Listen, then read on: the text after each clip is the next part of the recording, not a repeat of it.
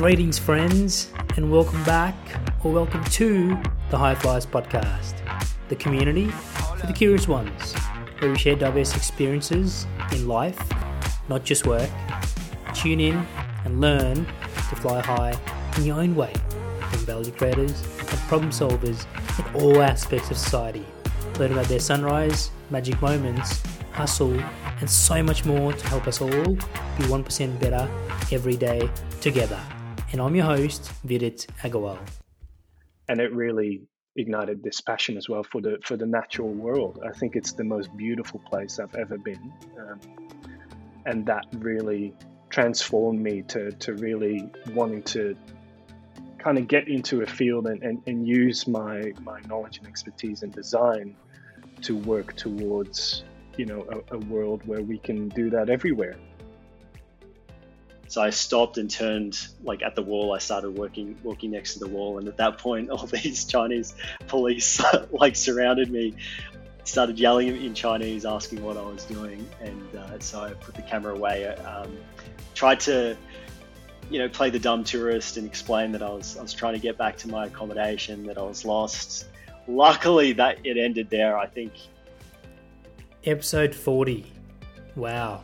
To think that the journey of this show was born out of adversity and now hitting 40 episodes. How do you celebrate? I thought I'd ask two of my good friends to join me for a chat. And this really was a special chat with Flo, based in Melbourne, Australia, and Ed, based in California in the US. Growing up in the Netherlands and moving to Australia six years ago to be with his girlfriend, Flo talks about the influence of his tight knit family, being raised away from the big city, a trip to Norway, and how that ignited a deep passion for the community, the environment, and sustainable practices in design.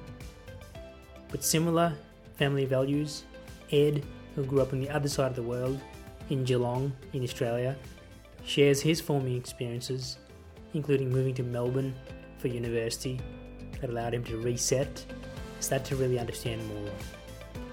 We talk about our marathon running experience, what we learned from that one year journey, our shared love for travel and culture, the meaning of success in life and work, intrinsic versus extrinsic motivators. Both Ed and Flo share insights into their field of work in industrial design and circular economy, Flo, and open source mapping, startups, and global adventures for Ed. Now, this is a really cool episode. I've got the first of many. It's the 40th episode. It's the first episode with two guests. I haven't had two guests in the past, and it's the first with two of my best mates. So I've got Florian, Flo, and Eduardo, Ed, on the episode. Welcome, gents. Thanks, Vidit. Good to be here. Thanks, Vidit. Good to see you. Yeah, it's great to have both of you. This was a, this is a special episode, and I've said from the start of the podcast that I want to celebrate the milestones with people that are close to me. So really excited to have both of you on for episode forty. Listeners always like understanding their guests, so maybe we can start off with you, Ed. How would you describe yourself and, and where you are in life today? Sure. So I think one of the things that defines me recently is I moved to the United States in January, but I was born and raised in Australia. Uh, so I'm working here um, in I guess the mapping space. I guess we'll talk about that a bit more later. Uh, I am married to my uh, lovely wife Suji. We got married last year, so that's another significant part of my life. Um, I like climbing, uh, which is something that I try to do regularly. I was doing that earlier today, and so I think most of my my hours are either spent uh, working, which is a, something I'm really passionate about, or traveling, which I try to do as much as possible. We've been exploring the United States a lot recently, which has been fun. Places like Hawaii and uh, California and Nevada, and and climbing uh, and running, of course, which is where I met you two boys. Um, well, no, met you Vidit a bit earlier than that, but obviously we've been doing a lot of running over the years, which is another great passion of mine. So those are, I think, the things that would probably define me more than anything else. Yeah, I love it. And what about you, Flo? Yeah, thanks, Vidit. Um, I guess the thing that defines me most is that I'm not from Australia, from the Netherlands. Moved over to Australia in 2017, so it's a little while ago.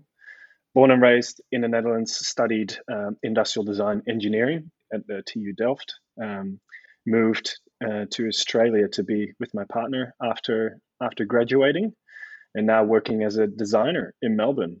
Um, yeah, of course, met you boys doing running, which is which is great. Still love doing it.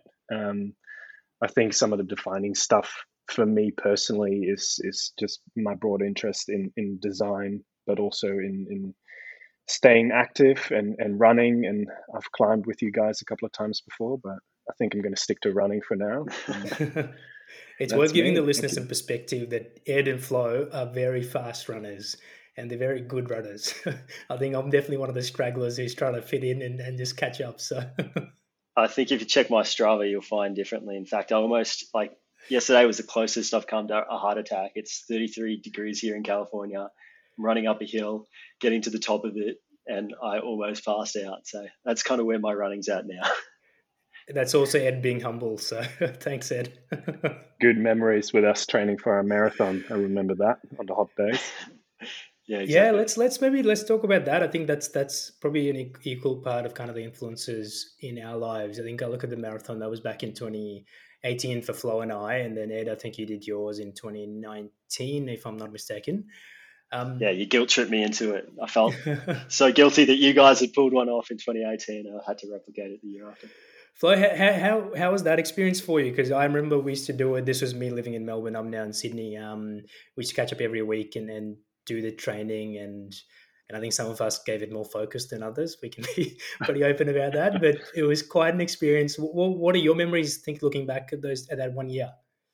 Oh, I absolutely loved it. I really enjoyed it. I think for me, the main thing was just the social aspect of it. Like obviously we started running as a group just to, to catch up as a bunch of friends and, you know, calling ourselves the run club and in true uh, run club mentality, it was like if you you just have a drink the night before and then you go for a run in the morning, that's all fine. you don't have to perform every single time. And that was the that was the beauty of it is that we could just be ourselves, don't worry about your performance, just come to the run, enjoy, have a bit of physical activity, and then yeah, the plan to do the marathon kind of formed after we did our first event, I think. Hmm. I remember that we we started. I can't even remember what year it was now, but we started in like January, and then in March we decided to do the run for the kids, which was a 15k, 15K run. Yeah, yeah, and that was that was just so much fun and I, I remember the just the vibe of, of doing that event and um, just as a bit, bit of background i've always done athletics when i was a kid so it kind of reminded me of, of that kind of you know the, that kind of atmosphere which was a lot of fun and then maybe it was me who kind of pushed us to do more events i think there was a few a few other one a few other guys also decided to do that. And then we're like, why not just aim for the stars and sign up for the marathon? And everybody was like, oh, yeah, sure, fine. Not sure if I really want to do that. But then we just signed up anyway. And then you have to commit because, you know, it's bloody $150 or something like that to sign up. So we did, did the training. And yeah, I just really enjoyed that social aspect of it. And then you kind of keep each other accountable for rocking up and actually doing it. And then did the marathon and haven't run further than 10k since. So there you go. yeah, I think thinking back, it was probably one of my most favorite years, 2018. I think just because we we got closer as a group, and, and Ed was part of that. He used to join, I think, training from memory, and we had a few others. We had Taps as well, who's been on the show previously. Um, I, I think that was the really cool part is we got closer as as friends. I think we were all close prior to it, but that brought us even closer. And even now, when I think back, what two and a half, three years on, we're probably closer than ever, even though we live in different cities and countries. I mean, Ed, you, like you said, you're in the US, Flo, you're in Melbourne, I'm in Sydney, Taps is in Tassie, and then Simon and Jordan are in Melbourne. But but with lockdowns and stuff, it's sort of been separated. But that's probably been the, the nice part about it is that an event like that's brought us closer. And I think maybe it even showed us that we can do more than what we thought we're capable of. I think when I think back to Ed, when I met you in 2014, if someone said to me I'd run a marathon in 2018, I would have probably gone, no, you're talking a bit of rubbish there. I'm never going to be doing that. So, no, good memories. Yeah, it shows the power of peer pressure in a positive way. I would have yeah. been the same as you, but I didn't think I'd be able to pull it off. But it's one of those things where you slowly build up to it, and then even on the day itself, right? You you haven't ran a marathon prior to that. Most people haven't anyway in terms of the, the training preparation. But then on the day itself, you just find a way to get over the line. And as you said, Vidit, it is uh, an analogy for other things in your life that you can push a bit harder than you generally expect. Mm, I think some of us are flying higher than others during that run. So. um, let, us get into the, your your sunrise, guys. Um, this is one of my favorite segments. I think we really understand us as people and, and walk with those early formations. Um, and it's really fascinating because I think all three of us have had different sunrises in different cultures, in different um, upbringings. Flo, maybe we start with you. Like you, you touched on the Netherlands and Dutch upbringing, and I know having known you quite well, that plays a big part in the way you think and the way you go about life. But when you think back to your early days, what was the environment like? What was the influence of family?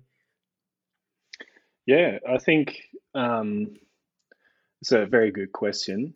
Um, I would consider my my childhood and and my early life very supportive, uh, well supported. Um, I think I got the the room and uh, you know just the ability from from my parents and family to to kind of just explore myself and, and do whatever I wanted to do. And so I grew up in a in a small country town, reasonably small country town, um, so in that aspect, I, I, would say that my upbringing was relatively sheltered. I guess you know, didn't grow up in a big city, wasn't really wasn't really uh, exposed to to some of the nasty stuff that that usually comes with large groups of people. So you know, there's not a lot of crime and, and, and things like that in in my little hometown, which was good in a way. Um, and then that also you know created the sense within within myself that I really wanted to explore the world further. I guess that kind of there's there's two there's two sides to it, right? In that when you grow up in a small town like that, then yes, you know it's a very safe environment and it's very sheltered in a way, allows you to to do whatever you want to do. But then also you really want to explore what else is out there. So that really you know led to a lot of my decisions to to to move away so immediately when i started high school um, decided to go to a bigger city uh, about half an hour away from my hometown and go to high school there instead of my my local town and then after that moved to delft which is an even larger city to to study um, for my university and yeah i think I, I just really got the sense from an early age that i wanted to explore more of the world. Um, did a fair bit of traveling and um, met my lovely partner Bridie, of course, in, in Spain back in the day. And after graduating, decided to to make the move to Australia, which was the first time for me actually leaving Europe, which is funny. Um, so I think that that really defined my decision making in a way that I I wanted to see more and do more and understand how people do things in, in, in other areas because I do feel that you know culture is something that's very very individual for a lot of people. Um, and I would also say that from my background in the Netherlands the Netherlands in general is quite tolerant of you know in, quite tolerant in general of other people other cultures and things like that and that really made me think that you know there's no one right or wrong way, but I would just love to see the rest of the world and see how other people do things and live their lives in general. Yeah. Yeah, and tell us about your the influence of your parents because I've been I've been fortunate to meet your parents once, and, and I know they played a big role in your. I mean, for all of us, they play a big role in your thinking and, and the way you approach life, right? So when you were maybe the age of nine, ten, and you were a young fly running around in, in, in the Netherlands, what, what was their influence in terms of your behaviors and your attitude in life and, and maybe even your passions growing up? Yeah, that's a, that's a great question. Um, I don't have a lot of memories from when I was that young, but I would say that my parents are both very um, they're very focused and, and disciplined people. Um, my mother is a psychologist, and, and my father is a is a is a judge, and so they are both um, I, I, I, personally consider them very successful people, and um, they're very humble about it. But they they have done very well, and and they do that because they are disciplined. They work very hard, and that work ethic, I think, has kind of been instilled in myself as well. Um, so I think that they they very much very much had that influence on me. On you know, you yes, you can be talented, and yes, you can be good at certain things, but what really counts is working hard, being disciplined, and and you know, being tolerant for other people and other perspectives and other opinions but make sure that you put in the time and make sure that you commit yourself to something that you enjoy doing and work hard. And I think that still to this day, um, I value that very much. Having having that instilled in me as a from a from a young age is that that discipline and that focus, and that helps me a lot in in in my current role and in my future life. I'm sure. Yeah, good. No, good perspective, and I've got a few more few more things that I think we can touch on after Ed maybe touches on his sunrise. Um, Ed, you, you you had a different sunrise in, in a way compared to Flo. You were in Australia, you were in Geelong. Touch on that, like what was that like for you? What were your memories looking back? And I know again you've you've had you've got a big influence of family and the Italian heritage, right? Yeah, I mean, I think in some ways I share similarities with Flo. Geelong's probably a bit bigger than where you grew up, but it's definitely in some ways sheltered from uh, other bigger cities around the world. And so for me, I, can relate to living in a bit of a bubble. Um, as great as that was, my parents were exposing me to a lot of different things. I was able to live overseas a few times as a as a kid, which kind of exposed me to a bit of a broader world. But I think still more sheltered than perhaps some other people have had, for better and for worse. Um, so, for context, my mum's Italian, my dad is kind of Anglo-Saxon heritage. And again, that was a nice point of difference. I've got my mum, who's probably more, as you can imagine, uh, very stereotypical, uh, emotive, loving Italian family. Um, when we have Christmas with that side of the family, it's very loud and fun and um, great food. And then on dad's side, it's it's more calm and logical, and um, they're, they're, more like scientifically minded uh, in, in some ways. So it was great having those two contrasting I guess, aspects to my upbringing. Uh, and so I think I'm very lucky to have that. My mum's more sociable, my dad's more kind of quiet and reflective type. So I probably oscillate somewhere in between the two. But very, privileged upbringing, um, which I'm more appreciative of now, like most people. Um, when you look back, you start to understand how much of the experiences you had in those first 18 years or so influenced you up to the present day. And so for me, I think what really started to change was probably when I moved to Melbourne for university. I was and you were eighteen finally moved, right? Yeah, I was eighteen. Yeah, I think I was eighteen when I moved, um, going on nineteen, so turning nineteen in that year when I moved. And that was such a fantastic experience for me as someone who was probably socially well behind my peers, just not as not as adept at like understanding social cues and the ways of the world as I think maybe some other people in my high school were. Moving to Melbourne was like a new identity of sorts. It was almost like hitting the reset button and getting more confidence over time and uh, trying and embracing so many different new experiences. So, yeah, I think I've been very lucky to have a childhood like I did and then um, live in different countries and then move to Melbourne that really probably set off a new phase in my life. And I think we'll talk about that a bit later, but moving to various countries has often been a catalyst for uncovering a new identity within myself or trying new experiences or just even strangely enough having it almost gives you this uh, uh, this opportunity to uh, to reinvent yourself and try new things that you might not necessarily do if you're just staying in the same city all the time. And maybe that it, I don't know. Can you relate to that? Having moved to Sydney recently, did you feel like someone who'd grown up um, first in India and then Victoria, moving to Sydney give you an opportunity to, to reinvent yourself in some ways? Um, yes and no. Like I think it was probably more evolve myself. Um, but when I think back to my childhood or my sunrise, as we call it, I, I think similar to you guys, I a very big influence of family. I mean, even now I'm very close with my family. Um, and growing up in India, I mean, a lot, a lot of people don't know about that, but I grew up in India in, in a place called Calcutta for the first 10 years of my life. Um, and that was amazing. I mean, I even now, if someone said to me at that age, I'll be moving out of that culture or that community, I still scratch my head going, how did that happen? because um, mum, mum was a housewife, um, dad was a businessman, and he had business kind of all over India and Asia, and he was traveling, but he was still around and he had influence. Um, but mum was very heavily involved in me and my younger brother's life growing up. I mean, even now, she she I think I'm heavily influenced by by her and her views. Um, and no, it was a great great childhood. I mean, we had we were able to try many things. I mean, I remember doing every class possible, whether it was karate or chess or calligraphy or pottery or or you name it.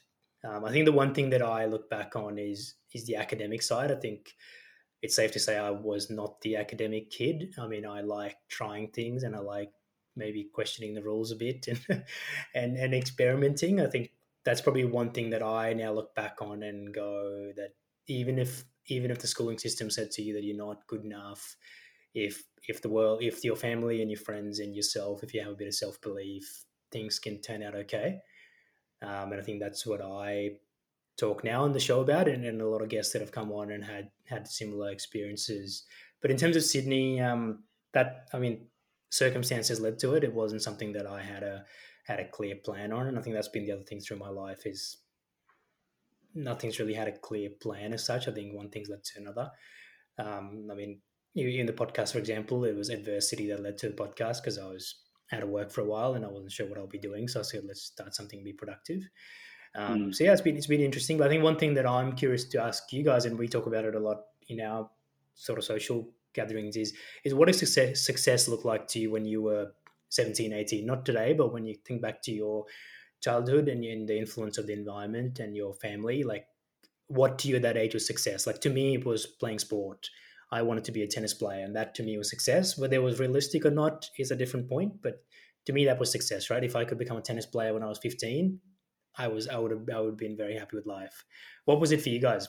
Yeah, so for me, my definition of success, probably even back then, like I've always, I think for a long time, had a fascination with business, which is yeah, a very broad term, but I just love the idea of of business as and an excuse to kind of be involved in so many different fields. So I'm the kind of person that doesn't like to maybe it's a weakness and a strength at the same time, but I don't like to be too deep in one particular subject matter for too long. And so business is an opportunity to expose yourself to different things. So my definition of success back then was looking at people around me, people like a couple of my uncles who I admired a lot, who were who were businessmen themselves and themselves. And I loved the variety of their work and the fact that each day when they wake up in the morning, they can shape a lot of what their day looks like and what their what their year looks like. That was very motivating for me, and I think it probably hasn't changed too much. Obviously, my definition is a lot broader now. Um, I, I think, I mean, to take the cliche, happiness is obviously most important. Um, but to me personally, it, was very much shaped along those those lines of business and being able to do something you love every day, being passionate. Um, one of my uncles, he was, he still is actually. He's eighty something. No, he's 90, 90 something, he still works um, on his business because he loves it so much, and he's been doing that for probably. 60 something years now and i just love the idea that someone finds something that they're willing to commit to for 60 plus years and, and do so voluntarily and the other two things about these individuals that really resonated with me is that they're always incredibly calm. Nothing phases them. And I remember one of them, we were having a, a dinner uh, at one point, and even I don't can't remember how the conversation came up exactly, but he was telling me just not to stress about the little things. And he was probably looking at me as, you know, this angsty teenager. I was probably 17, 18, just really low on self esteem, just stressed about everything and just seeing this this person who seemed to have it all together and just doesn't get phased, even if he's got stressful things going on at work with his business and maybe financial decisions on the line or personal decisions that are going on. Just that ability to constantly zoom out and see things in perspective was something that I really admired and have kind of been trying to chart towards ever since then with various degrees of success. But that to me ultimately is probably where I am now, if you define success, just having a calmness about you and being able to appreciate your life on a day to day basis. And I think Flo and I obviously have had privileged backgrounds. I think some of your other podcast guests, it's probably been more of a struggle to be able to be in a position to say that. And I think for everyone, that journey is very different. But I think we're all trying to chart towards that same point as just being content with what we have on a day to day basis. Mm, it's interesting you say that, Ed, because I think the one, if I look at learnings from the past 39 episodes, is often adversity clarifies success because then you've got to chart your own own path um, and, and you're not you know you don't just follow because I think I look at a lot of my friends that I grew up with or or cousins and that I think if you go into a family business or if your dad's played sport or something like that and you follow it you sort of told what you're going to do and you sort of have a north star from a young age. Um, and I wonder I think Flo you, you talked about your parents and obviously you're doing some work that is that is different to that. You haven't gone down the same path. And I know speaking to you in the Netherlands, success to you, I would assume, is a lot broader than just work. So when you think back to when you were 17, 18, when you had some understanding of the world, if someone had asked you, Flo, what does success look like to you? What what would be your thoughts? Yeah, it's it's an it's a very interesting topic. I think that you know maybe maybe it's because of my upbringing or because of my my culture or wherever that came from. I didn't really think about success for a long time in in that sense of the word, I guess. Um, you know, probably also has to do with the fact that I did have a very privileged upbringing, which I'm, I'm extremely thankful for. Um, I didn't really need to needed to think about success in in a way. Um, so it took me quite a while to kind of formulate within myself what do I consider success. Uh, um, you know, what do I consider successful people, for example. And and I think thinking back on those on those years, what influenced me most is probably my grandfather, who was a, a real mentor to me um, for school, but for life in general as well. Uh, and I think there's a lot of overlap with um, the stuff that Ed has touched upon on being calm and collected and, and understanding the world, I guess. So for me, my grandfather was always like this this figure in my life who understood how things worked. He understood his his field of expertise. He was a teacher in in maths and economics, and he understood the science side of things, but he also understood how the world worked in general. He understood politics. He understood um, you know physics life in general and and why things work the way that they do uh, and also also socially I, I never really was that much of a social kid so he really helped me on in with that as well. Um, so yeah i would say for me thinking back on that and how that influenced the way that i'm thinking now it kind of created this sense that if you are successful it, it, it just means that you have an understanding of who you are. You have an understanding of what the world is and how you how the two fit together. And if you understand your pathway and and you are um, maybe content is not the right word but you you understand the path that you're taking or the direction you want to go and you are fully committed to do that and you do that with you know you, you're fully committed to that and yeah, you are happy with that. I think that that's where happiness comes from as well. Um, that's also something that I've uh, I've gotten from my parents. You know, even though they they I've taken a completely different direction than than they have professionally and in life as well.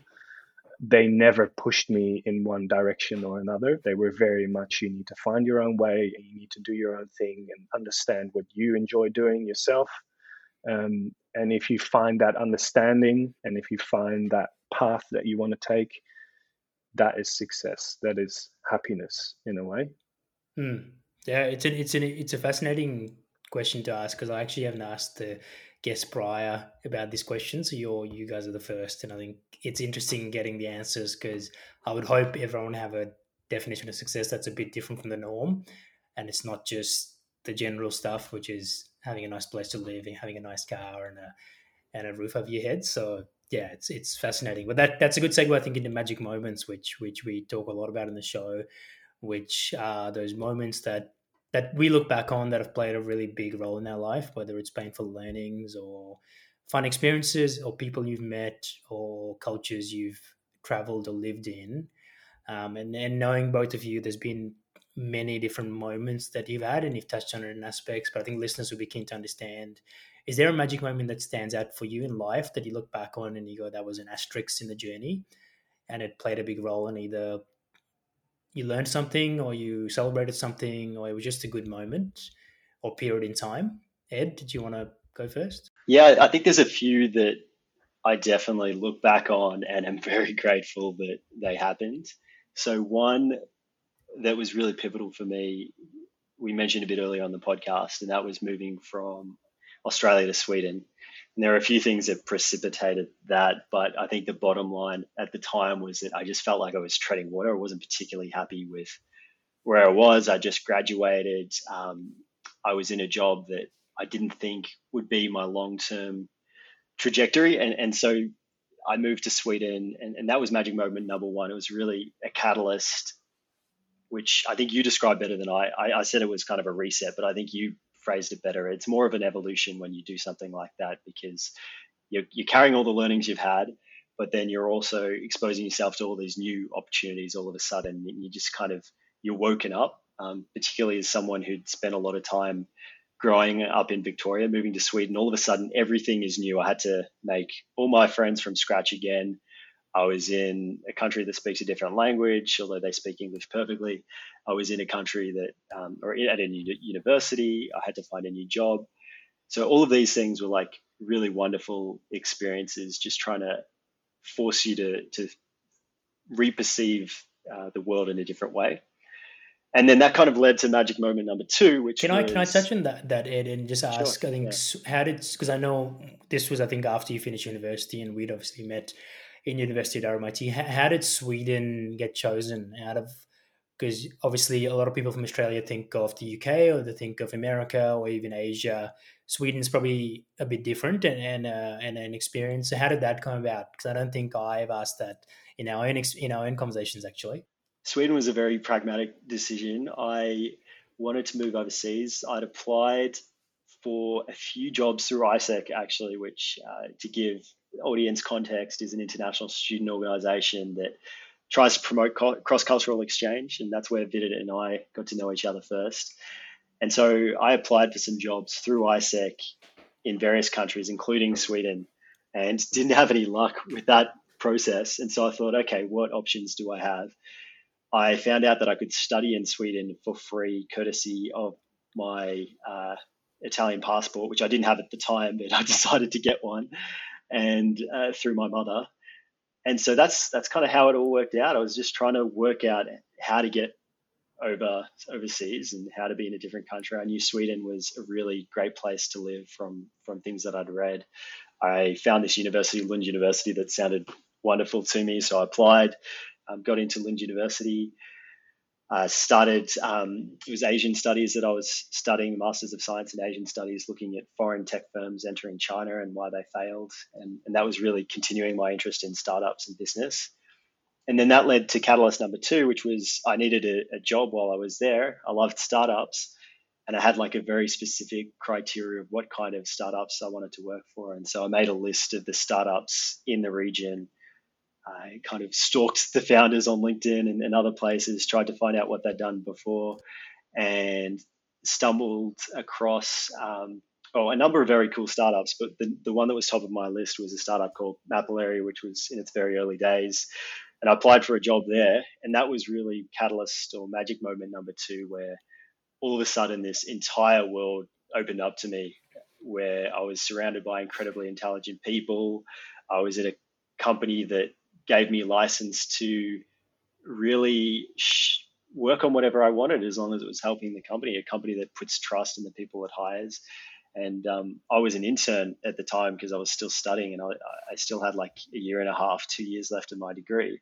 But as an intern, I was doing everything from like packing boxes, you know, doing very manual stuff and shipping stuff all the way through to like going to conferences and presenting the company to to various audiences. And that started to give me another sense of self belief. Like growing with this company as they got bigger was just it's been one of the best experiences, um, both professionally and, and personally. And so that's magic moment number two for me. Which I think a cool question there that that yeah.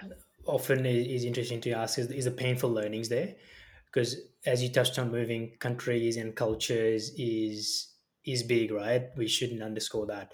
It's a big, big jump, and you've done it at a young age when you're still figuring out what life even is. Was there a painful learning there that stands out for you, whether it was work or moving there, or just those, I think, three, four years you were there that that really formed you, and you look back on it and you go, "I'm really glad I went through that." I think living overseas really causes you to reflect on your own country as well. And there were various aspects of Swedish culture which I mean, I love the country. I, Sweden's always going to have a very soft spot in my heart. I've been back many times for, for work and kind of visited my friends there as well as my colleagues. But as far as a place to settle down for life, it really wasn't that kind of place for me. And, and one of the reasons was that as someone who's lived in Melbourne, which is such a multicultural city, it just feels like such a melting pot of different people, not just not just culturally, but also you know you see you see weird people on the street in Melbourne every time, um, but that's part of the beauty of it, the diversity of people, the, diversity of thought, and that I felt was lacking in Sweden, which was a bit more of a homogenous culture, and it's something I really missed there. So it wasn't you know adversity as such, but it made me really reflect on what I value as far as a place to live and a society. Um, but at the same time, I took a lot away from Sweden, things that they did as a culture that I thought were magnificent that I wanted to bring back to Australia. So that's that's the first thing that comes to mind. It's probably not the ad- adversity so um, specifically, but it, it really was one of the double-sided experiences I had, kind of a negative that also became a positive in terms of how I reflect on on Australia. Mm-hmm. Flo, you, you've been a bit quiet there. You're listening very well. Um, tell us about tell us about your moments. Again, you've had a diverse journey in life. You, you've lived in different countries and cultures and, and had experiences. Are there, are there, any moments that stand out for you in, in life broadly that you look back on? Yeah, um, I just find it fascinating listening to Ed talking about you know his journey in Sweden as well. I think I had a very similar experience. Um, I would say my, my first magic moment to, to lead into the, the Scandinavian side of things. My first magic moment was, um, I think, my my university, um, going off to college. Um, you know, I was I was never the greatest academically, um, but you know, and, and, and really wasn't really sure at that time, you know, when I was 17, 18, what, what I wanted to do. Um, went into the industrial design engineering program in at TU Delft, um, and you know just cruised along during my bachelor, and then when I graduated from my bachelor's, and then um, continued on with my master's there, I think that was my first magic moment. Uh, really made some great friends at university and really got stuck in with some some subjects that I absolutely loved, and that really kind of ignited my my passion for for design, but also that was the first time in my life that I was really working and living together with with people that seemed to be on the same wavelength as myself.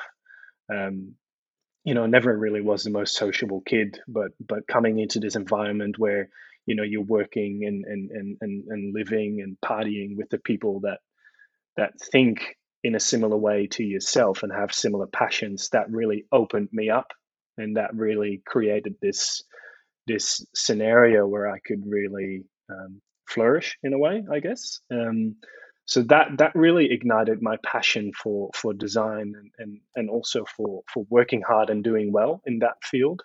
Um, like I said, never really was the greatest academically before then. But when I started my masters and and, and all this stuff really clicked for me, I started doing really well, um, and that really that created a lot of joy for me and and understanding that oh this is actually something that I'm quite good at and it's something that I enjoy, and then finding the right people around you that that you know behave and, and think in the same way that that really formed a lot of my personality, I think, and and part of that to to touch upon what Ed, Ed has mentioned as well is that whole Sweden thing. I moved to Norway uh, for six months.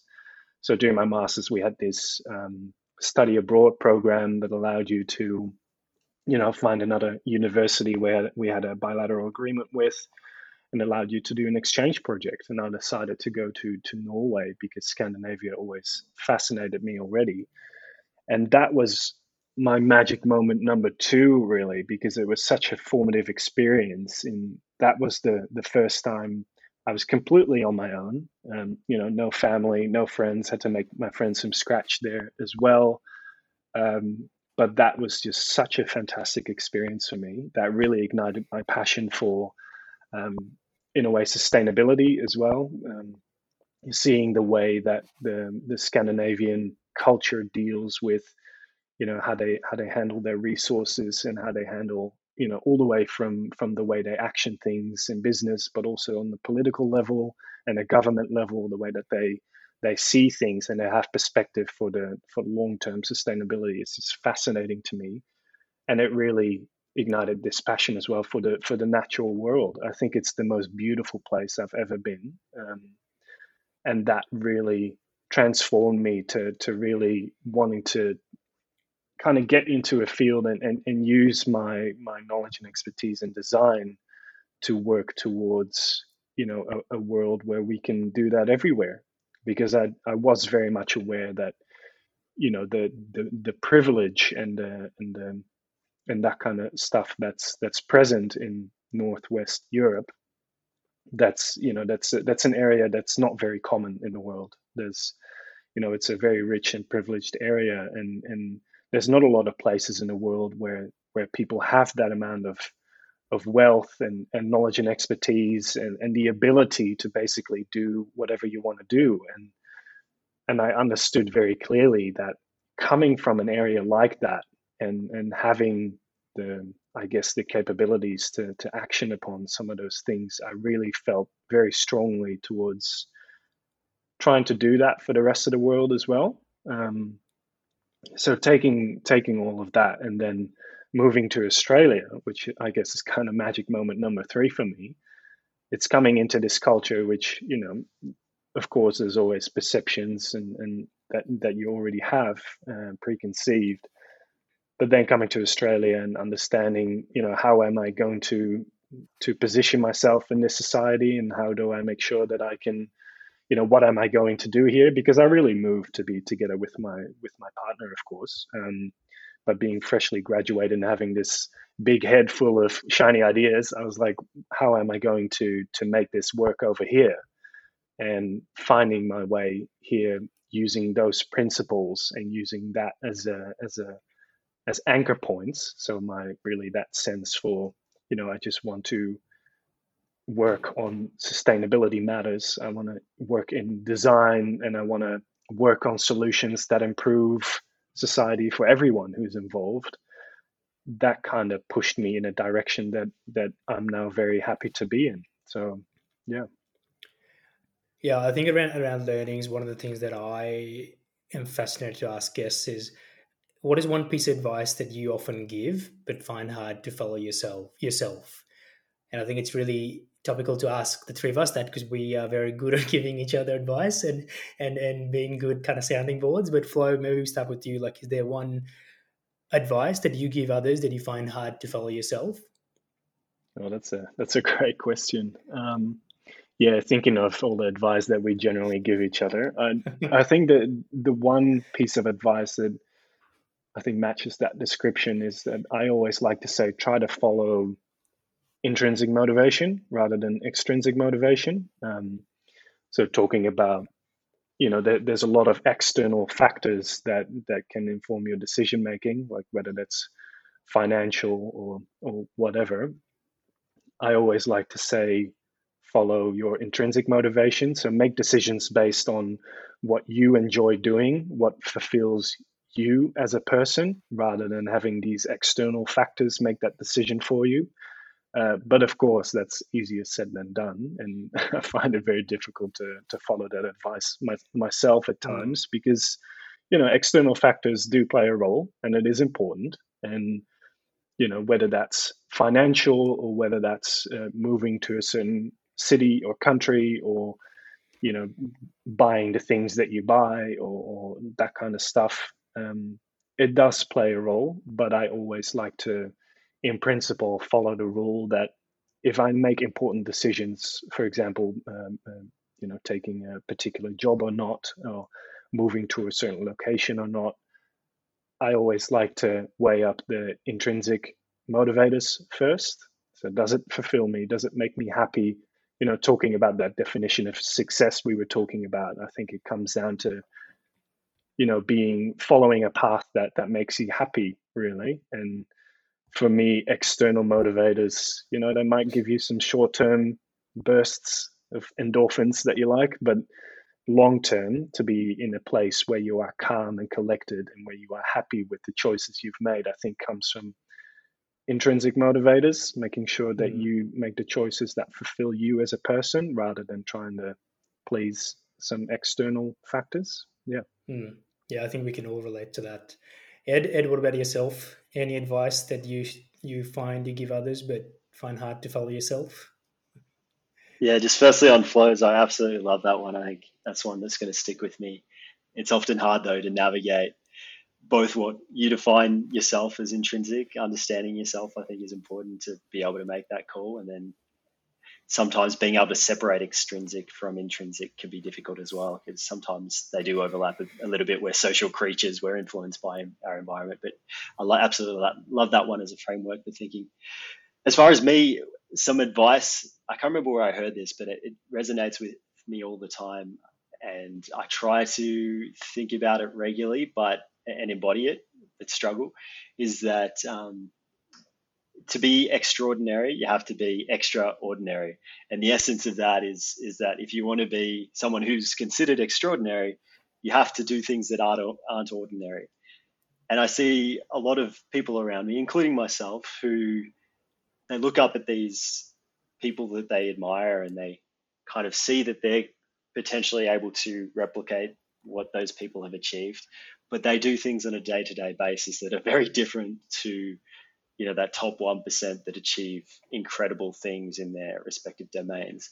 And so i think this manifests itself in little ways like you know if i'm sitting on the couch watching netflix at night i'll often think okay what is the opportunity cost of doing this? Like is this something that someone i admire a great a, you know a great human being on this planet that's accomplished a lot would have done?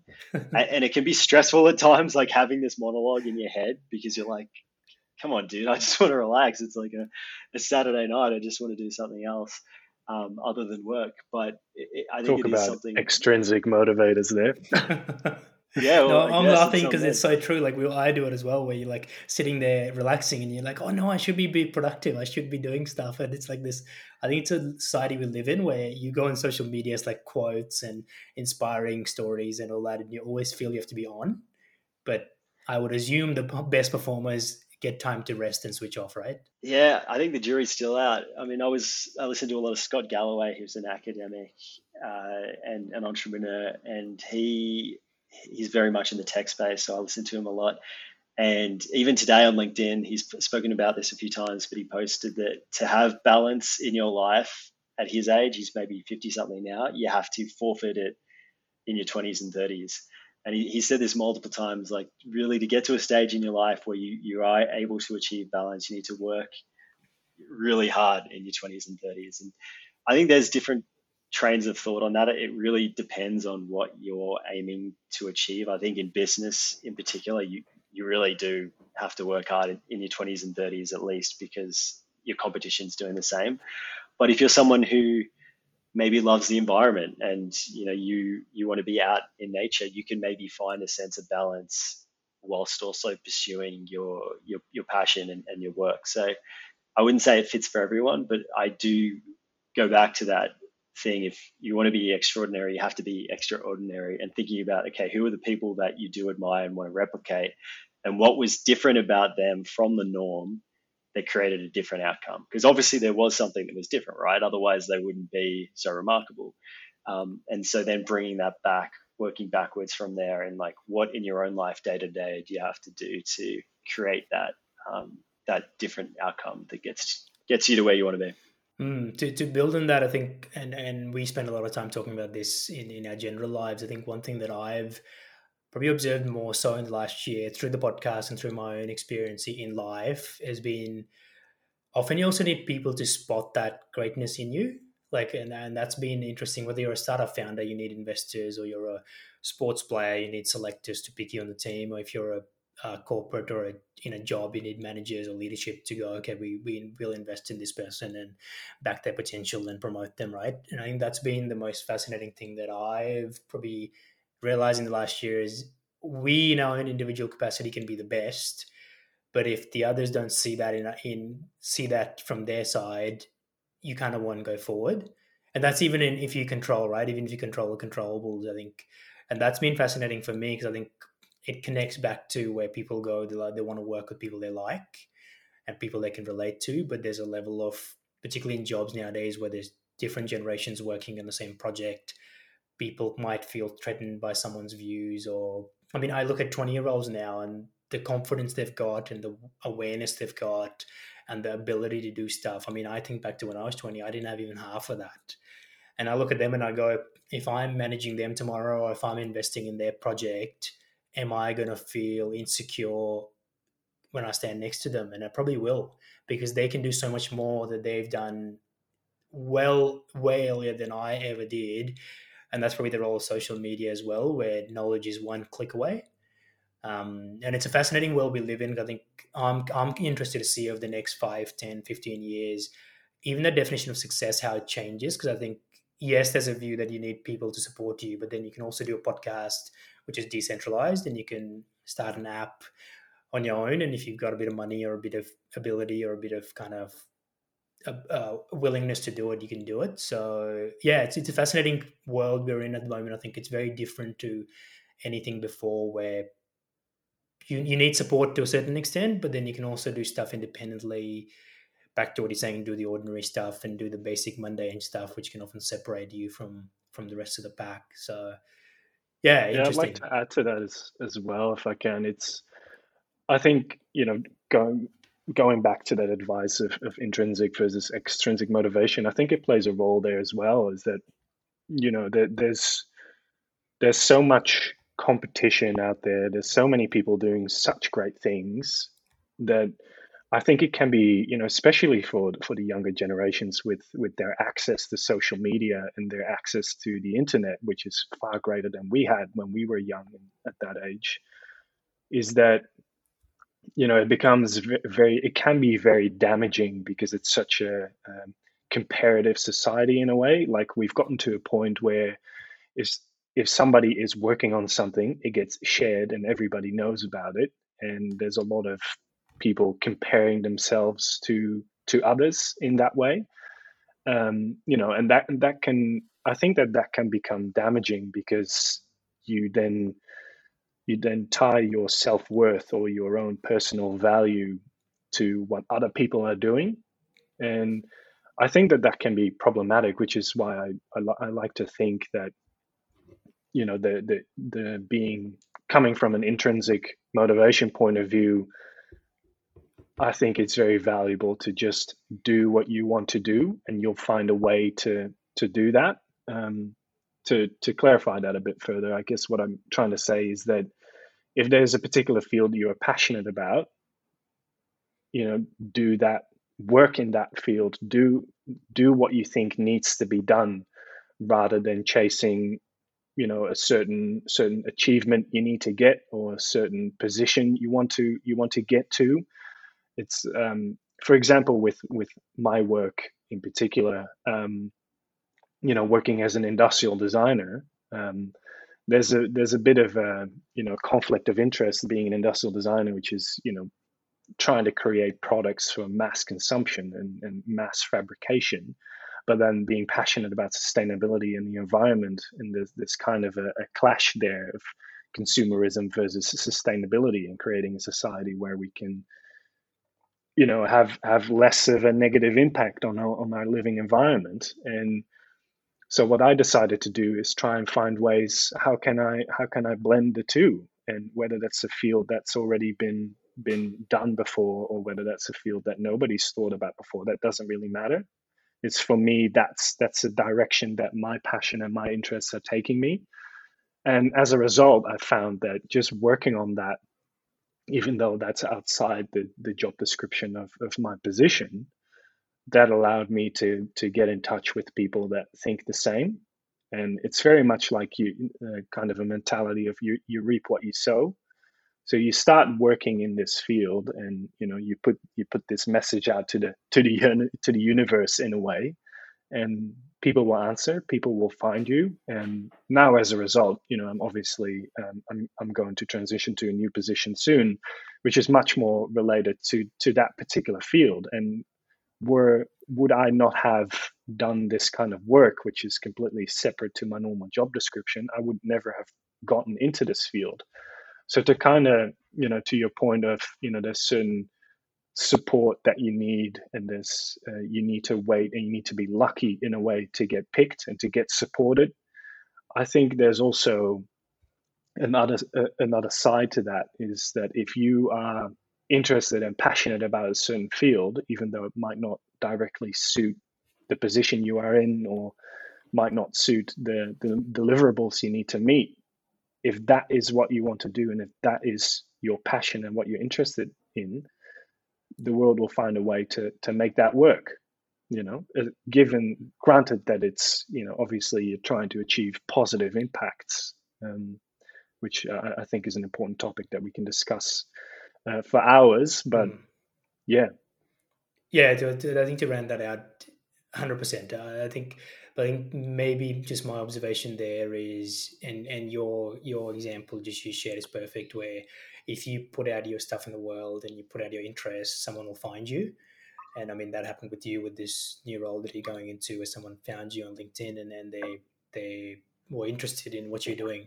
But I think the step prior to that is what we talked about, right? You, have got to have an environment, whether it's within your own head or with friends or family, we feel comfortable sharing that.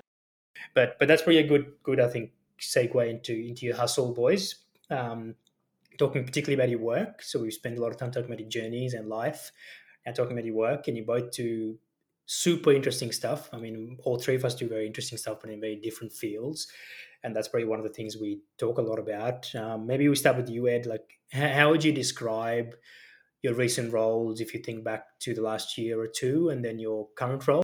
Yeah, I think my current role is very much a continuation of my previous roles, if you would call them that. I think it's all been on a continuum, and that's in the mapping space. So I work when I moved to Sweden um, shortly after the company I referred to before was Mapillary, and that's a company that collects street level imagery from a variety of different sources, much like you, you would see on Google Street View. But the difference is that we've been getting it from not just very expensive cameras, but also $80 Android smartphones in Tanzania and Canadians with a an action camera on the front of their bike, and so we collect imagery from a variety of different sources, and then we use computer vision to convert that to map data.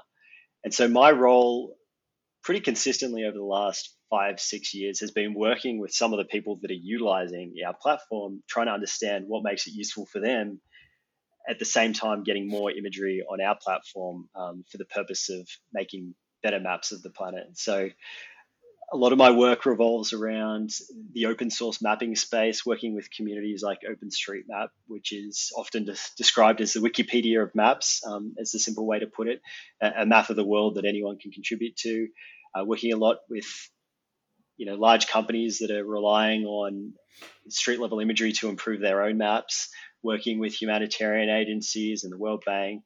Um, so I'm very lucky in that my role is very global. I get to work with people in different parts of the world. I get to work on different problems every single day. Um, that's also part of the stress of it is that I might have my head in like 50 different areas at any given day.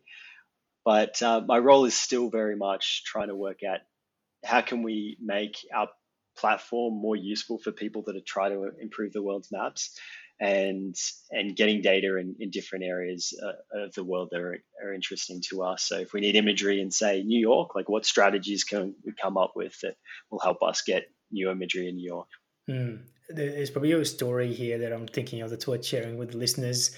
Ed, and I'm sure, I hope you don't mind. Is we were in New Zealand in, in late 2017 on a, on a trip with Ed and another friend of ours, Jordan Um, and we had a car. We'd rented a car and we were driving around Queenstown.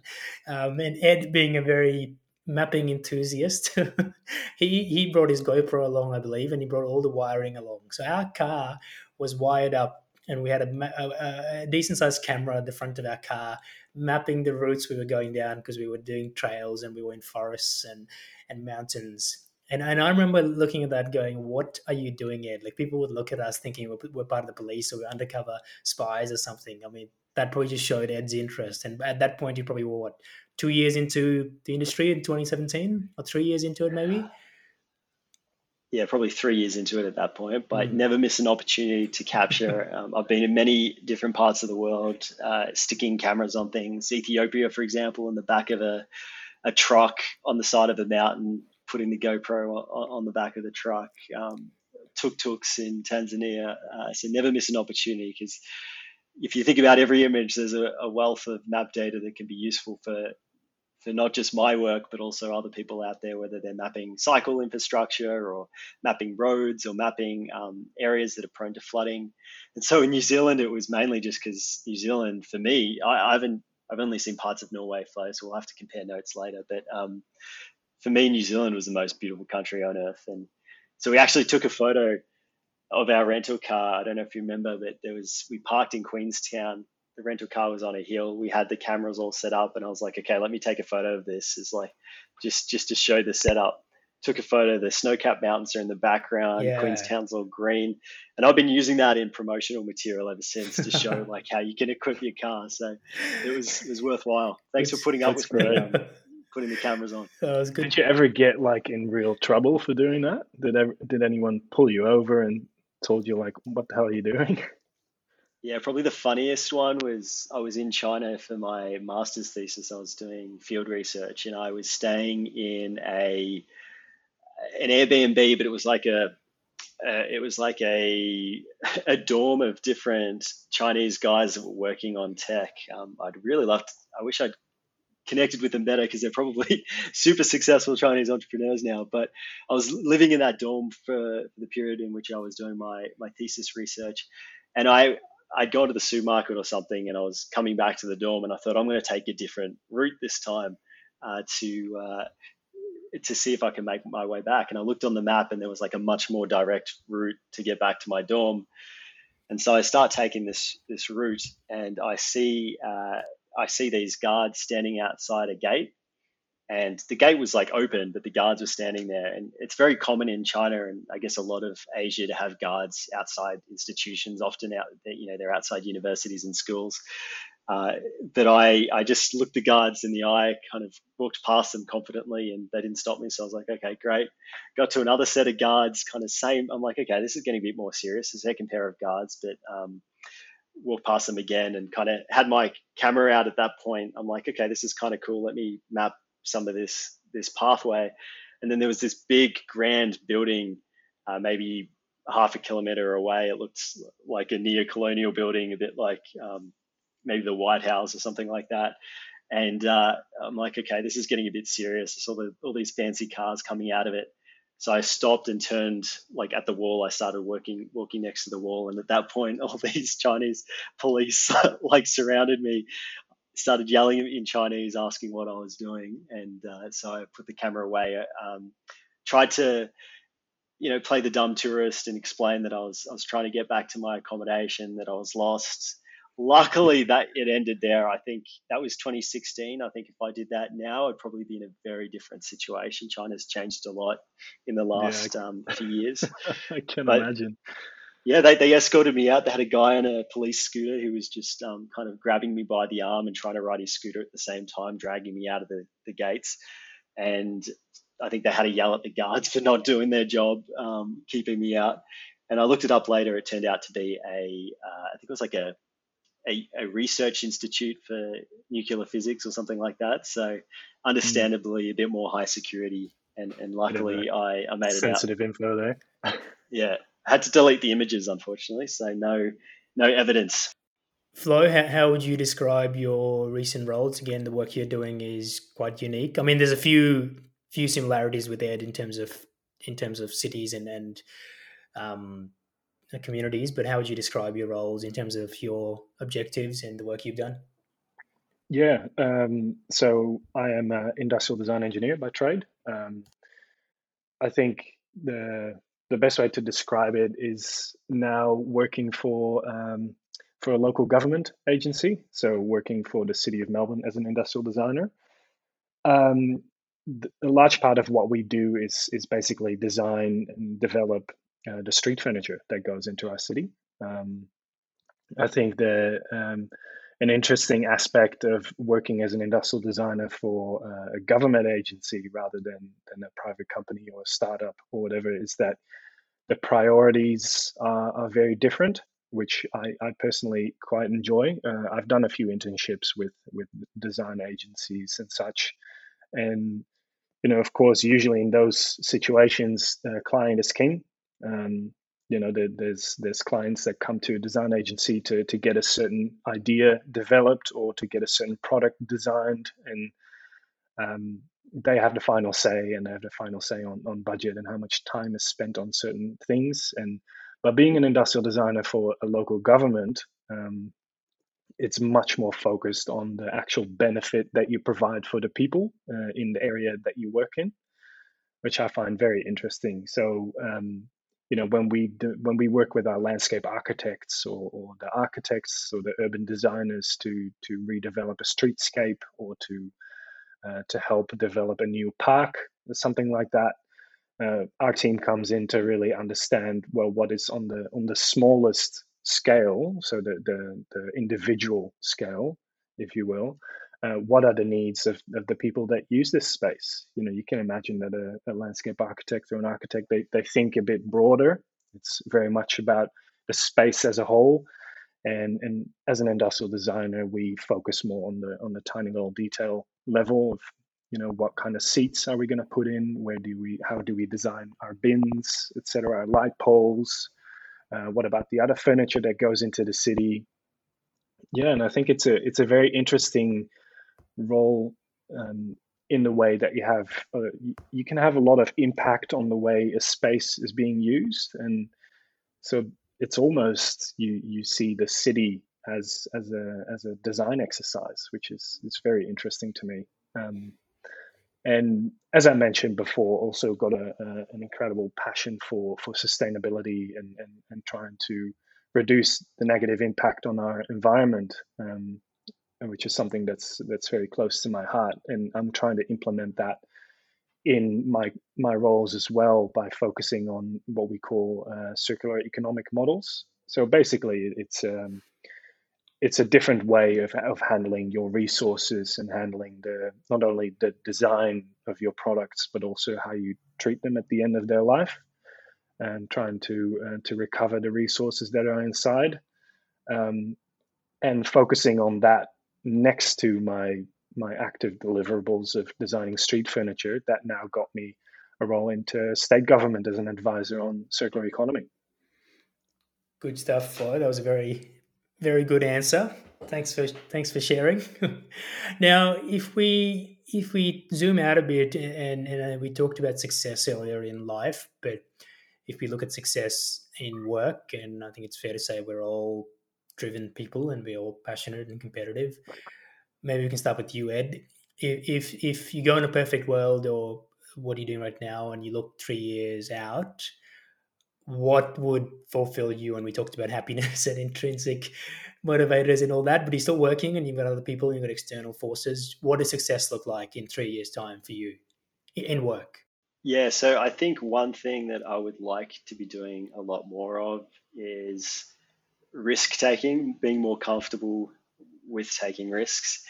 Uh, I have kind of I, always ideas in the mapping space percolating about different you know, companies I'd like to start in the space, and often you can you inflate the opportunity cost in your head about the risks of, of doing that. So I think I don't want to say like three years exactly. It might be earlier, it might be later, but I, I definitely have some pretty concrete, well developed ideas of, things I'd like to do in the mapping space, areas where I think I can add value. Um, and I'd, I'd love to take the risk and, and, jump off, you know, a very comfortable um, job and, and, maybe pursue those further, uh, which is kind of another theme that I think is super interesting to explore. Is um, I, I, hear it a lot and see it in books that I read where people talk about often the the perceived risks are not as great as you think they're going to be and often the upside is not as good as you think it will be either. Um, it's not universally true, but I think it's often the case that we we're much more worried about the negative consequences of taking an action than how it's actually going to be. And I think you alluded to that earlier, bit with your mention of the podcast. And for a lot of people, they think about all the reasons why it's not going to work, but you know the people who really do cool things are the ones that think about all the reasons why it could work and all the reasons why it could be worthwhile so that's something in the next um, three years. I mean, I very much am setting that timeline for myself of like starting to explore these ideas further that I have for um, for things in the mapping space, and perhaps we can talk about that in a late, later podcast. But um, yeah, that for me is is the three year mark. Yeah, fantastic. I think yeah, I couldn't agree more with what he said there. If you take a risk, I think you learn a lot about yourself as well. I mean, I just very quickly, I think I look back to my very short journey and I've taken some massive risks, whether by chance or by circumstance. And I think your belief in yourself grows with that because you have to go all in, right? I mean, podcast is not a perfect example because you're not going all in. You still have work outside that and an income stream. But when people start a business, I think that's something that I was actually talking to someone about the other day is um, when you start something of your own and your name's against it and you're at some point paying other people's wages and helping them live their lives, you go all in, then there's like no turning back. You kind of have to make it work. Um, whereas if you're like doing bits and pieces and you have a job and you do something on the side, then you don't have anything to lose. So your mental state is also like, oh yeah, I can still be comfortable, um, which is interesting. But yeah, I mean that's so true because you see that all the time, and I, I struggle with that as well. Like I have a lot of commitments outside of my work, but and I always think to myself, you know, I'd love to be more involved in these other commitments, but it's just so difficult when you're spending, you know, 50, 60 hours a week in your primary pursuit, even though you love it, you know, you've, you've got other pursuits that you'd also like to explore. And it's, it's always a balancing act, which is one of the reasons why it's so important that the thing that you do spend 50, 60 hours a week on is something that you love because you're going to be doing it day in, day out. Um, and so I always get sad when I see friends or, or, or people that I know that are doing something that they don't love day in and day out and, and unable to change that situation. So yeah, that's, that's, um, that's always unfortunate when you see that, but I'm very lucky. I think in that my day job I, I love, and then I'm able to do a lot of the other things that I'm interested in. But um, yeah, over time, it's it's interesting. Like I, I, totally agree with what you said about committing outside of work sometimes you do need to just jump off and, and take that risk um, and, and go all in, so to speak, on whatever it is that you're passionate about starting. Yeah, I'd actually, uh, before we go to Flo with his answer, I think I'd encourage you to, there's some episodes that we've done on the podcast where people have actually talked about that transition in quite a lot of detail, where they've gone from being in a paid job to starting their own venture of in, whatever form um, and I can link them to if you wanted. And they've gone into a lot of detail because I'm with you. That's something that I want to do as well at some point. And you never know how what the manual is to do it. You go, is it financial? Is it social? Is it whatever? Um, and there's been a few people that have come on and shared that in quite a lot of detail. So, uh, but for you, you, yourself, success in three years. Yeah, um, I just I was just listening to you guys and just wonderful responses to to hear about your your visions for the future, and I think I resonate with a lot of that. Um, I think thinking about my personal goals for the next three years and how to define success, I think given the space that I'm in now, transitioning to a, to a position of being a senior advisor for the state government, I think it comes down to creating a platform for change. Um, you know, talk about sustainability, circular economy, design, etc.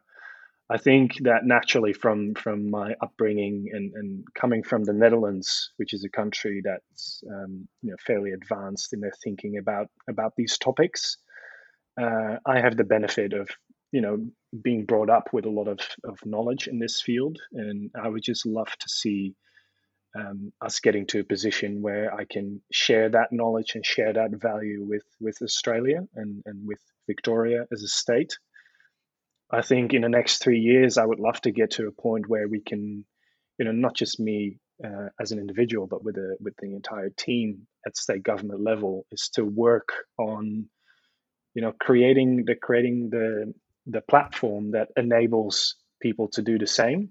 Um, I think there's such uh, incredible potential in transitioning to circular economic principles and, and using those principles in fabrication and design and logistics and, and construction and wherever you want it to be. And I would love for us to get to a point where we can enable other people that are thinking about this to actually action upon those things and to enable people to do the same. Um, so that would be wonderful. I think I'm getting to a point now where I do think I have a, a bit of value to add to the to the field, and I would just love to to educate others and and and to help people achieve achieve the same, so that we can create a group of people and and basically just a, a culture in you know in our society that enables for these positive changes to to happen. I hope that doesn't sound too vague, but. Uh, no, it sounds very team oriented, which is which is probably a reflection of your values as well. So good stuff. Now, time for the final sprint, boys. The final sprint name actually comes from our running interests. Um, and this is just some rapid fire questions. So, is there one investment you've made that you consider the best in your life? And it doesn't have to be financial. Yeah, um, I think I'll, I'll go first here. I would personally consider the best investment that I've ever made was really following through with my education.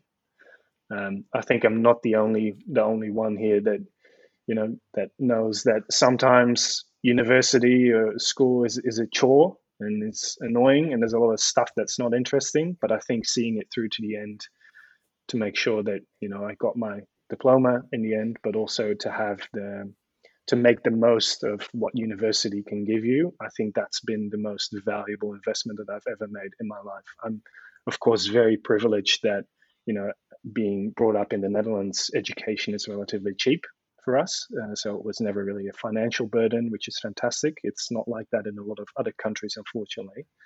But I would I would say that if you have the opportunity to have a good education, milk it for all you can. It's it's the best thing ever, I would say. Yeah, I definitely have to echo that one.